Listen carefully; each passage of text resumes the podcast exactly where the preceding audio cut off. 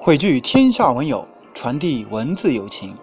大家好，这里是文字友情励志播客，欢迎您的收听。今天给您分享一篇励志文章，有多少人知道你？本文来自书籍《二十几岁决定男人的一生》，作者砍柴人，朗读曲梁。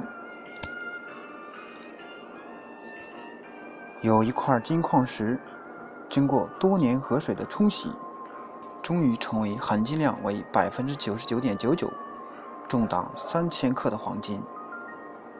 这块黄金如果在市场上价值为六十万元，如果在一名手艺精湛的黄金雕塑大师里经过加工，它就是一件无价之宝。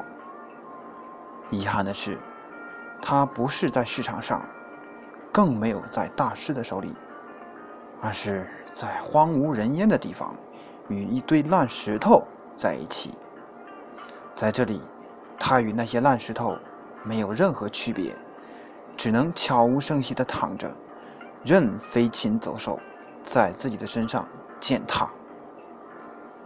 这块黄金听说过一句话：是金子总会发光的，自己是足金，只要耐心的等待，总会有那么一天会被别人发现，会证明自己的价值。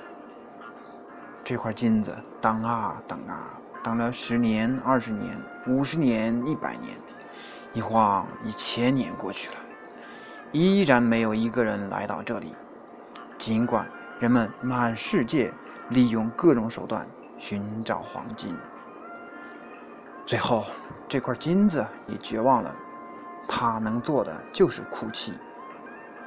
他想通过自己的哭声得到石头的同情和认可，他希望他的哭声能引来淘金的人。金子不停地哭，让他身边的大石头感到无比厌烦。大石头大声地呵斥他：你这块讨厌的石头，不好好睡觉，哭什么呀？金子哽咽地分辨说：不，我不是石头，我是金子，是一块人人都想得到的价值连城的金子。我经过几千年的努力，终于使自己由一块矿石变成了一块足金。来到这里已经一千多年了，仍然没有人发现我，你说我能不悲哀吗？说完，他的哭声更大了。没想到和这些石头一起待了那么多年，他们还以为自己是一块普通的石头。大石头听金子这么一说，才仔细打量他，果真是一块货真价实的金子。尽管身上被鸟兽的粪便、泥土大面积的覆盖，但还是能看到星星点点的光芒。